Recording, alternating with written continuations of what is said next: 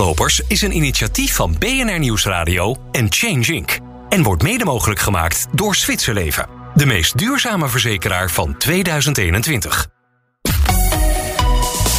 BNR Nieuwsradio. Koplopers. Liesbeth Staats en Werner Schouten.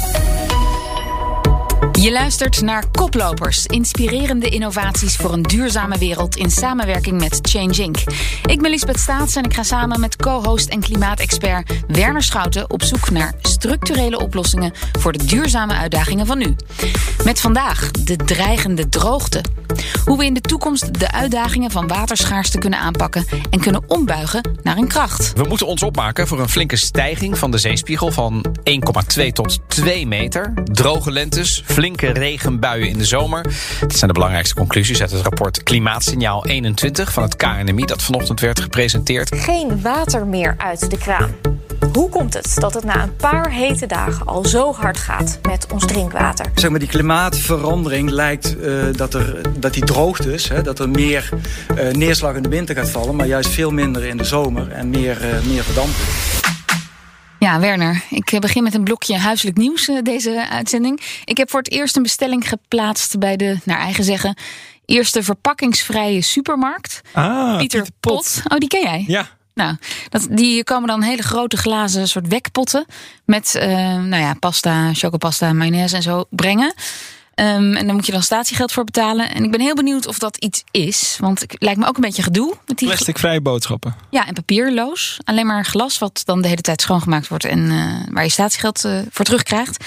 Nou ja, het is een experiment. Ik ben benieuwd. Geen idee of het uh, bevalt. Nou, tof. Moeten we over een aantal weken bij terugkomen. Zeker. Ja, ik ja. trap ook af met wat persoonlijk nieuws. Volgende week is de klimaattop in, in Glasgow.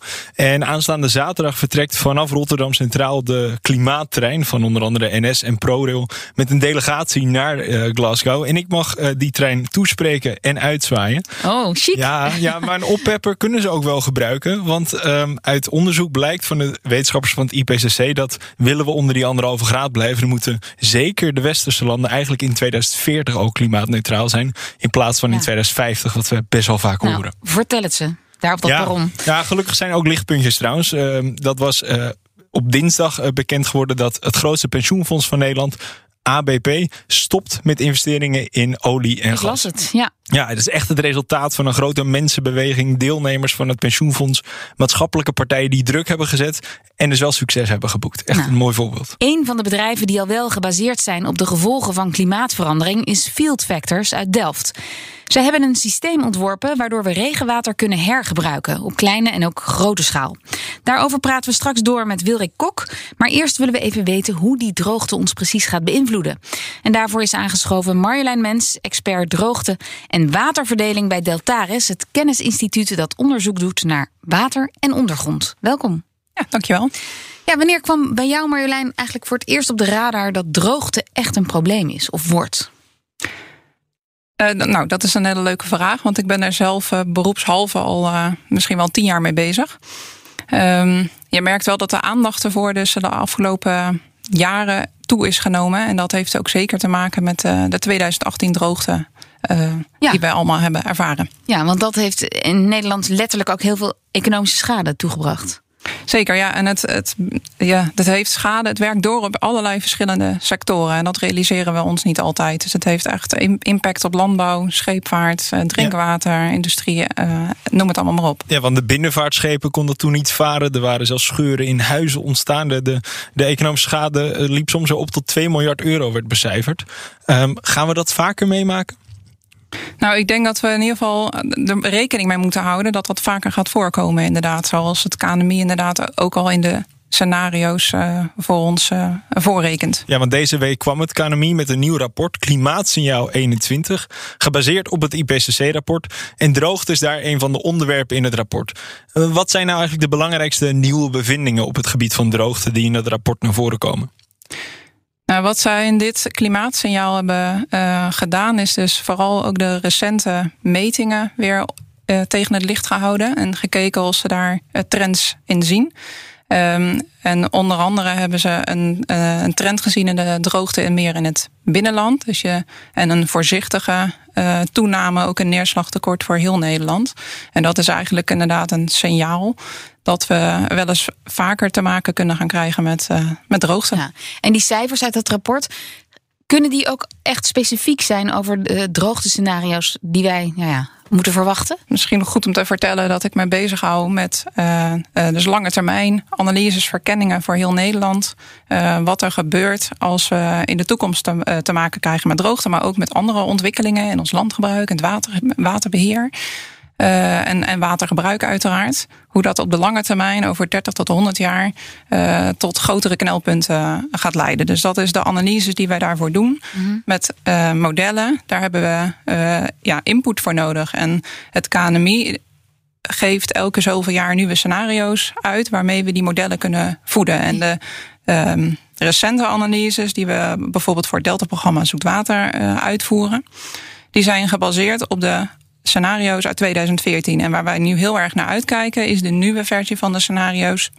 Voor, uh, verwacht in 2023. Want dan kunnen jullie dat doorrekenen, sorry. Precies. Ja. En jij, jij zegt, dus er komt een nieuw scenario aan, inderdaad. En wat we eigenlijk vaak zien bij zulke scenario's, hoe beter we iets weten, soms wel hoe vreselijker de toekomst eh, gaat lijken. En ik ken heel veel mensen die eigenlijk op het snijvlak zitten, hè, tussen die klimaatwetenschap en de praktijk. Ik noem een Marjan Minnesma of, of uh, hoogleraar emeritus, hoogleraar Pieter Vellinga die hebben soms ook wel een beetje uh, kritiek dat ze zeggen van ja, het is wel erg voorzichtig die wetenschap. En die helpt ons nog niet echt om de volle urgentie uh, te voelen, want we hebben het wel over miljarden schade straks in de toekomst. Zie jij dat ook zo? Um, het is natuurlijk de kunst om het um, wel de urgentie te voelen en wel in actie te komen zonder dat je uh, het te dramatisch maakt. Want we moeten ook ons realiseren. Het, is de, ja, het zijn onzekerheden. We weten niet precies wat de toekomst ons gaat brengen. Dat zullen we ook nooit precies weten. Want er zijn heel veel ingewikkelde processen, ook meteorologisch en ook hydrologisch, die we nog niet goed in de vingers hebben. En dat is ook precies de reden waarom we met scenario's werken. Nog even één laatste vraag dan hier dan over. Want we zagen deze zomer recordtemperaturen in Canada, uh, grote regens in Zuid-Limburg. Dat was allemaal niet voorzien, of tenminste voorzien voor vele jaren later dan nu.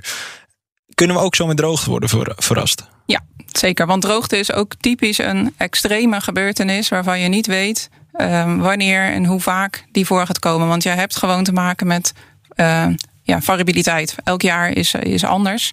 Uh, het kan zomaar uh, volgend jaar weer ontzettend droog zijn. Dus in die zin moeten wij ons inderdaad voor gaan bereiden op die extreme. En als je nu kijkt naar ons land, uh, wat zijn nu de grootste problemen op het gebied van waterverbruik of watergebruik? Nou, klimaat werkt eigenlijk op uh, verschillende manieren door in, uh, in, het, in het watersysteem. Dus, nu al? Uh, ja.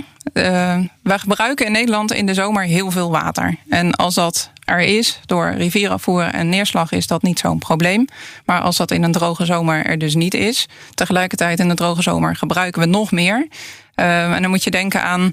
Um, we hebben in de, in de kustgebieden in Laag Nederland bijvoorbeeld te maken met heel veel verzilting. Dat wordt versterkt, dat proces door zeespiegelstijging. Dat is uh, weer een klimaateffect. Ja. We hebben we meer doorspoelwater nodig. Er verdampt meer. Dat is sowieso natuurlijk een effect van klimaatverandering. Afhankelijk van hoeveel neerslag er dan in de, in de zomer gaat vallen, is er meer beregening nodig. Um, en we hebben heel veel open water in Laag Nederland. Dat staat allemaal te verdampen. Moet je aanvullen om te voorkomen dat die pijlen te ver uitzakken. Want als die pijlen te ver uitzakken, heb je weer bodemdaling. Dus het is een heel. Het houdt elkaar allemaal in de greep. Ja, bijna wel. Ja. ja. En welke sectoren, uh, we hebben veel ondernemers die luisteren natuurlijk. Wat kunnen zij verwachten? Welke sectoren zitten in de hoek waar de klappen gaan vallen? Eigenlijk moet je Nederland even opsplitsen in een laag Nederland en een hoog Nederland. In laag Nederland krijgen we gewoon hoe dan ook te maken met um, watertekorten. Dus periodes in de zomer dat we het water, dat we te weinig water hebben dan uh, nodig voor al die verschillende gebruikers. En laag Nederland, hoog Nederland, waar loopt de grens? uh, een beetje zo van noordoost naar, uh, naar zuidwest. En met ja. hoog Nederland bedoel ik bijvoorbeeld dan Overijssel, Brabant, uh, Limburg. Dat is iets hoger gelegen. Dat zijn uh, zogenaamde zandgronden. En daar hebben we eigenlijk um, nou, ja, het probleem daar zit in het grondwater. We kunnen daar niet water aanvoeren vanuit de grote rivieren. Dus het probleem is dat het grondwater steeds lager wordt, omdat we er meer uittrekken en te weinig aanvullen. En als ik jou zo hoor praten, dan heb je het over hele concrete uh, scenario's. Gewoon watertekort, dat is vrij ernstig. Maar door onze historie denken wij Nederlanders altijd dat wij heel goed zijn in watermanagement. We kunnen het vooral heel goed afvoeren. Is dat misschien een soort, ja, eh, gaan we ten onder aan ons eigen succes? Het is zo vanzelfsprekend. Nou, ik denk mensen. zeker dat er een eh, verandering moet komen in de manier van denken over waar, eh, water en de waarde die we daaraan hechten. Want we zijn zo gewend aan te veel inderdaad. En in ieder geval genoeg dat we eigenlijk er niet zo zuinig mee omspringen. Nee. En dat zou wel beter kunnen. Het is zelfs een gezegde hier, hè? zo vanzelfsprekend als water uit de kraan. Ja, Dus, dus ja, Wat, wat kunnen ondernemers dan doen eigenlijk om om te gaan met die nou, de, de, de grotere weersextremen en de langere droogtes die worden voorzien? Nou, als je bedenkt wat het grootste probleem is ehm, straks ehm, met eh, meer droogtes, is dat het er weliswaar meer water gaat vallen, want er komt meer regen. Ehm, gemiddeld over het jaar, maar dat valt op de verkeerde moment. Dus je hebt te veel in de winter en te weinig in de zomer. Wat moet je dus doen? Het water proberen op te slaan en vast te houden. En daar kunnen bedrijven ook aan bijdragen. Dus het is eigenlijk een combinatie van eh, minder eruit en meer erin. Opdracht voor alle ondernemers. Ja, En de landbouw lijkt mij ook een hele grote factor. Ligt daar niet al een heel groot deel van de oplossing? Het waterverbruik in de landbouw? Nou, ik denk inderdaad dat beregening is een hele grote watervrager. En daar kan eh, zeker eh, winst behaald worden door dat efficiënter te gaan doen. Ehm, een, een beetje een, een eh, ja, hoe zeg je dat? Een vervelend effect van eh, klimaat is dat er bijna automatisch ook meer berekening eh, Nodig is. nodig is. Ja, En besproeien. dat zie je ook. De 2018-droogte die heeft ook geleid tot een verdubbeling van eh, de onttrekkingen uit grondwater, onder andere. En ook wat wij dan in, in, onze modellen zien, is dat we de berekening voor 2050 in, in reactie op klimaatverandering waarschijnlijk sowieso ook verdubbeld wordt. Maar daar zit dus ook een knop om aan te draaien. Want als je dat op een grote, ehm, op grote schaal meer gaat beregenen, dan krijg je dus ook juist eerder en vaker te maken met watertekorten. Dus Ja. dan le- leg je nu een beregeningsinstallatie aan, terwijl je die over tien jaar misschien niet meer kan gebruiken, omdat je dan een beregeningsverbod hebt. Dit zijn allemaal effecten op de lange termijn. En nu zijn er ook klimaatwetenschappers vanuit het buitenland die eigenlijk verbaasd zijn over Nederland hoe weinig interesse er voor de lange termijn op het gebied van klimaatadaptatie is. Moeten jullie daarin als, als Deltaris niet veel meer dat verhaal eigenlijk overbrengen en, en veel meer stappen maken ook in die communicatie erover, zodat het meer gevoeld wordt? Nou, ik, eh, ik doe dat graag. Del- Deltaris heeft eh, 800 medewerkers. dus we moeten onze eh, misschien een beetje verspreiden. Maar ik ben er helemaal voor. Ik vertel graag het verhaal. En dat heb je nu gedaan. Dankjewel, Marjolein Mens, droogte-expert van Kennisinstituut Deltares. Ja, ik vond jouw vraag eigenlijk wel treffend. We gaan misschien wel ten onder aan ons eigen succes. Hè? We hebben als Nederland zo'n positief zelfbeeld als in onze strijd tegen het water dat wij succesvol zijn. Maar daarmee gaan we misschien wel iets te laks om met zulke grote uitdagingen. Maar hoe ga je dat veranderen? hè? Want dat is een cultuurverandering of een Ja, dat gedachteverandering. heel diep. Dat Hollandse exceptionalisme, heet dat ook wel in het buitenland, dat moet er wel uit. Ja, maar misschien moet je het op het gebied van water, dat je dan bij de jaarlijkse waterrekening aan bedrijven ook een soort levert. Dat je het zwart op wit ziet. eh, Ja, dan zie je het ook echt terugkomen in, in je zoiets. afrekening. Ja. Zoiets. Het is maar een idee. En een bedrijf dat op basis van die droogtescenario's een business case heeft gemaakt is Field Factors. En te gast is de Chief Commercial Officer Wilrik Kok. Welkom Wilrik. Dankjewel. Ik las iets heel leuks. Dat jullie een aandeel hebben in een project waarbij naast een waterleiding ook een regenleiding de huizen binnen stroomt. Ja, daar zijn we ja, mee bezig momenteel. Ehm, we zitten in een heel mooi project, eigenlijk onderzoeksproject, eh, waarbij we ja, regenwater willen gaan leveren eh, de gebouwen in. Ehm, En dan kan ja, ik daar dan een, eh, mijn wc mee doorspoelen. Onder andere. Het wordt hele mooie kwaliteit water, heel schoon. Ehm, dus eigenlijk, ja, misschien nog met een kleine nazuivering zou je er zelfs onder de douche kunnen gaan staan. Wat Kijk, goed. En jullie, dat is nog in ontwikkeling, maar jullie hebben al een ander operationeel systeem. Dat noemen jullie de Blue Blocks. Ja. Hoe werkt dat? Nou, in de basis, wat we zien, hè, dat, dat regen uit de lucht valt, ehm, zorgen we dat het in vijf stappen kan worden, ja, wordt- worden hergebruikt. Vijf stappen. Ja, één is eigenlijk je vangt het op. Twee, je houdt het vast. Ehm, we zien dat met eh, wateroverlast dat daar steeds meer urgentie voor komt.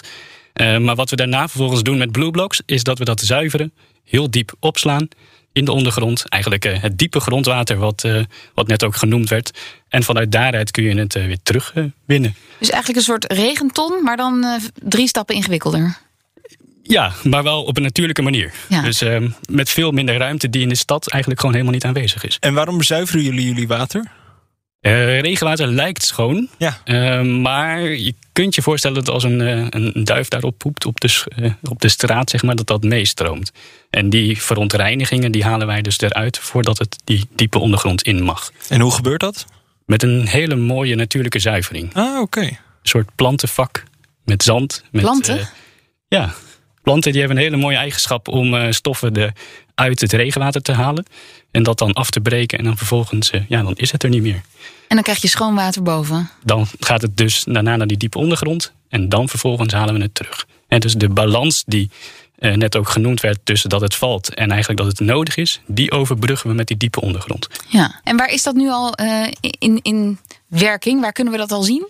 Wij zijn, nou, we zijn eigenlijk nog maar heel jong, jong bedrijf. We zijn nog maar vijf jaar bezig. Uh, we zijn in 2018 hebben we ons eerste systeem bij uh, het Sparta-stadion in Rotterdam opgeleverd. Oh, die, die, hebben, die gebruiken dat al? Die gebruikten heel veel drinkwater voor een, uh, voor voor voetbalveld. En dat hebben we vervangen voor een deel met, met regenwater.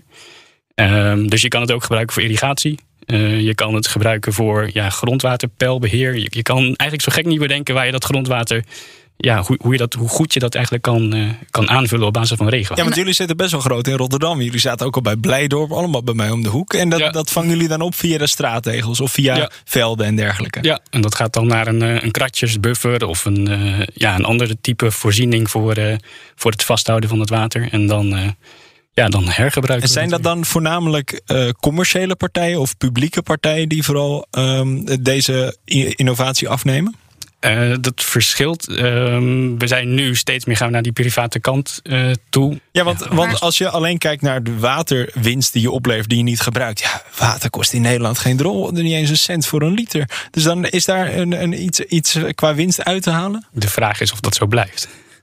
Oké, okay, dus jij gaat ervan uit dat dat wel gaat stijgen? Daar ga ik ook wel van uit. En nou kost het in principe veel meer. We hebben ook natuurlijk een heel systeem aangelegd om dat te blijven onderhouden. Uh, gaan we naar een ander model waarin we echt zeggen van, nou ja, dat drinkwater, dat, dat willen we ook helemaal niet meer leveren. Of we gaan echt betalen naar gebruik. Dan wordt die prijs van een, van een kuub wordt wel anders. Zit, we hadden het net met Marjolein Mens over het idee dat wij in Nederland eigenlijk te makkelijk met water omgaan. Het is heel vanzelfsprekend. We drinken uit de kraan, we besproeien voetbal, voetbalvelden ja. met de kraan. Um, in het buitenland is dat heel anders. In Frankrijk is iedereen gewend om water in de supermarkt te kopen, bijvoorbeeld, om ja. te drinken. Ja. Wat kunnen we daarvan leren? Nou, ik, ik denk dat, dat ook betalen voor iets waarvan je echt gewoon, dat waar de waarde zit van het water, dat dat wel anders kan. Uh, dus niet lukraak inderdaad, wat je, die voorbeelden die je noemt, om daar gewoon drinkwater voor in te zetten, dat is al het besef dat dat anders kan.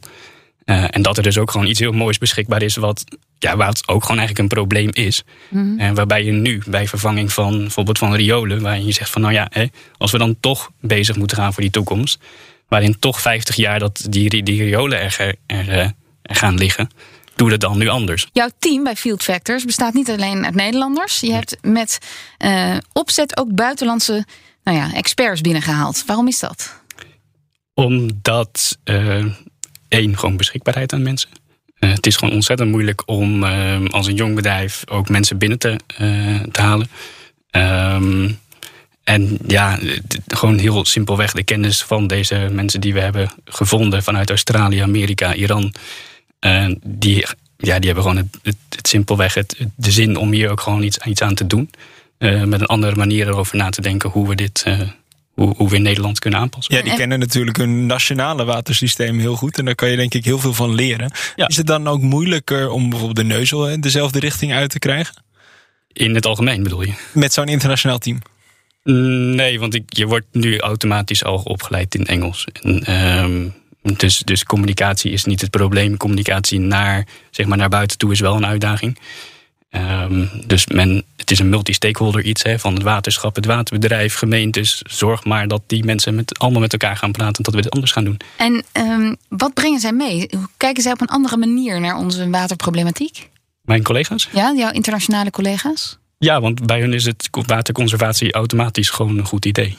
Dus wij zijn nu in Nederland eh, koploper afvoeren, waren we. Eh, er begint nu een verandering plaats te vinden van water vasthouden. Mm -hmm. en daar, hebben we wel, daar moeten we dan, dan wel mee aan de gang. En hoe zien zij dan onze situatie of onze manier van watergebruik? Nou, het is natuurlijk een luxe goed nog steeds.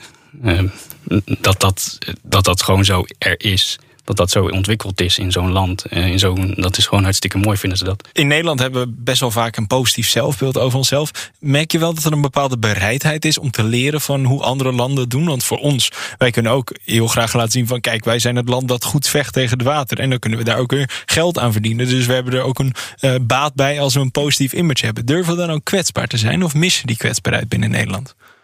Ehm, weet ik niet. Ik vind zeg maar hoe, hoe we nu bezig zijn met. We zijn al heel goed bezig met die wateroverlastopgave. Ik denk dat we nog wel een stapje verder kunnen gaan.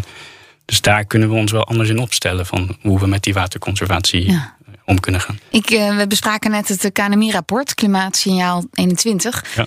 Ehm, ik dacht, ja, voor field factors is, is nieuws over watertekorten en wateroverlast eigenlijk misschien wel een beetje goed nieuws. Ja. Jullie, eh, bij jullie ging de vlag uit. De, want eh, jullie zagen opeens allemaal blue block systemen die jullie aan Nou. allerlei gemeentes kunnen gaan verkopen. Ik ben wel ondernemer. Ehm, ik wil wel graag dat we mijn bedrijf wat ik heb opgezet zeg maar kan laten groeien. Ehm, Dus zeg jij nou dat je het leuk zou vinden als de, de onderhandelingen zouden klappen op de klimaattop straks in Glasgow? Nee, nee, dat zeg ik niet. Oh, dat niet. Nee, ik denk dat het alleen gewoon heel nuttig is als we gewoon veel anders omgaan om met, met onze beschikbare resources. Zeg maar. onze, eh, Marjolein noemde net ook eh, die verzilting. Eh, dat, dat kunnen we in principe gewoon op basis van dat hele zoete regenwater infiltreren. Daarin creëer je zoetwater ja, schermen eigenlijk. Door dat zoete water, ja, dat zoute water tegen te laten dringen. Dus de- ik zeg alleen dat we heel anders met, met moeten gaan ontwerpen met regenwater. Ja. Eh, waarbij een landschapsarchitect, een ingenieursbureau, een, een aannemer gewoon eigenlijk allemaal om de hoek komen kijken om dit anders te gaan doen. Nou, dus, dus je bent, hij is niet blij als de Glasgow-conferentie eh, klapt. Maar je wil wel geld verdienen. Dat is een heel mooi en eerlijk antwoord. Dankjewel, Wilrik Kok. Ik wens je heel veel water en heel veel droogte toe voor eh, Field Factors. Dank dat je het hier kwam toelichten. Over dit water, hè? watertekort en, en regenleidingen en regenwater om je wc door te spoelen. Vind ik nou typisch zo'n voorbeeld waar ik al decennia over hoor praten. Want niemand kan daar tegen zijn. Nee, het is maar eigenlijk toch een is het nog steeds een, een, ja, een in- innovatie. Ja, en het zou toch niet aan de technologie moeten liggen dat dit niet kan, toch? Nee. Nee. Dus, ja, nee. ik vind het bijzonder dat dat dan toch zo lang duurt. Maar ja, waarschijnlijk omdat het ook gewoon heel lang heel goedkoop is geweest. Wat ik ook nog wel even wil benoemen. Hè, we hebben het nu de hele aflevering gehad over klimaatadaptatie. Je ziet steeds vaak in discussies van... Ja, we moeten eigenlijk meer gewoon aanpassen aan het klimaat... in plaats van dat we die broeikasgassen nog tegen willen houden. Ja. Dat wil ik direct ontkrachten. Dat staat ook in het voorwoord van dat KNMI-rapport. De beste stap is gewoon broeikasgassen uit de lucht halen... in plaats van dat we eh, ons proberen aan te passen aan het klimaat. Want daarmee voorkomen we het ergste. Ja, dus niet roeien met de riemen die we hebben, maar de strijd gewoon nog voeren. Inderdaad. Tegen die klimaatverandering. Tot zover Koplopers. Dit programma is terug te luisteren op bnr.nl en via de BNR-app. Koplopers is een initiatief van BNR Nieuwsradio en Change Inc. En wordt mede mogelijk gemaakt door VP Capital. Strong Heritage, Sustainable Progress.